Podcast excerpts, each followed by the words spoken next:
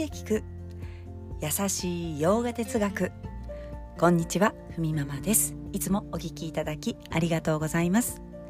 このラジオは耳で洋画哲学を聞いて日常に生かしていこうというラジオです。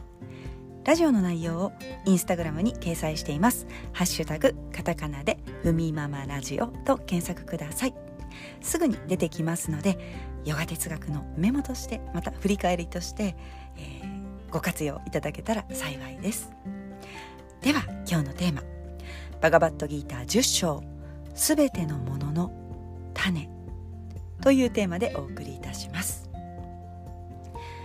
自然の摂理イーシュバラはすべてのものの原因の存在種で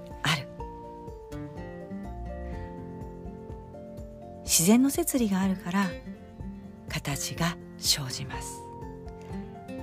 すべてのものがそうです。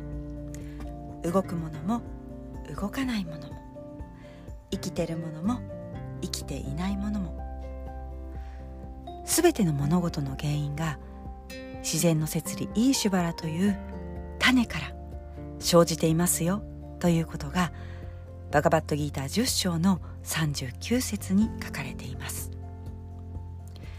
例えば自然の摂理イーシュバラの5つの要素である空風火水地この5つの要素のサットバな部分から目には見えない人間の心五感が現れたりまたラジャスな部分から体を動かすこと。こんな風に話すこと。まあ動く動きですね。動きの力がそしてタマスな部分から物理的に触れるとかそういったことができるこの肉体ができています。これらすべて摂理という種から生じているよということです。だからあなたもそしてそのあなたもといったようにみんな種から出てきたと。そんな風に自然の摂理イーシュバラはあらゆるものの原因なんですね。だから形を持つものは全てイーシュバラに原因を置いています。そしてイーシュバラによって支えられイーシュバラに戻っていく。生じて展開して終わっていく。どこかで聞いたことがあるこの言葉。そうです。創造と維持と破壊なんですよね。これら全部イーシュバラのプロセスになります。あえてそれをヒンドゥーの考え方で伝えるなら創造というこの側面から見ればブラフマージ。現状を維持させてそして展開させていく。その側面から言えばビシュヌです。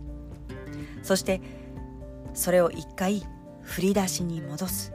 破壊という側面から見ればそれはシバ神なんですね。このブラフマージビシュヌシバ神この三神によって世界は司られているんだということがヒンドゥーの考え方です。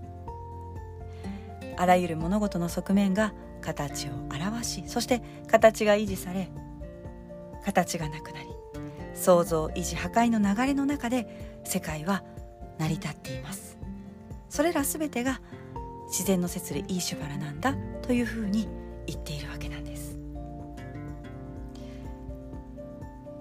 ポイントを言うなら全てのものと生命を存在させている。それが自然の摂理ですよということです、まあ、この自然の摂理イーシュバラの本質を伝える時に「さっとちっとあーなんだ」という言葉を耳にされたことがあると思います。まあ、存在そして意識の源永遠だよと。バガバットギーターにもウパニシャットにも出てくる。イーシュバラの根源はサッとチッとアーなんだ。あらゆるものは存在意識の源永遠から生じて維持されているんだと。本当かなとね思ったり。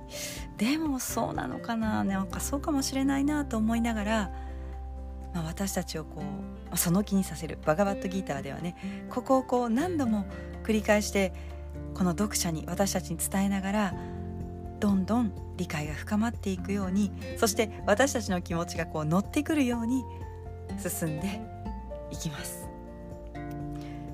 そんな風に10章もね なかなか 終わらまだ終わらないですね。もうちょっとで終わります。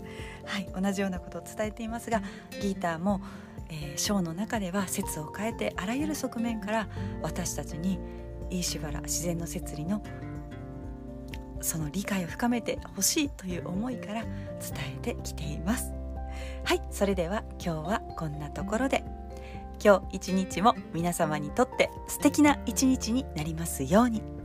耳で聞く優しい洋画哲学ふみママラジオご清聴ありがとうございました。ナマステ。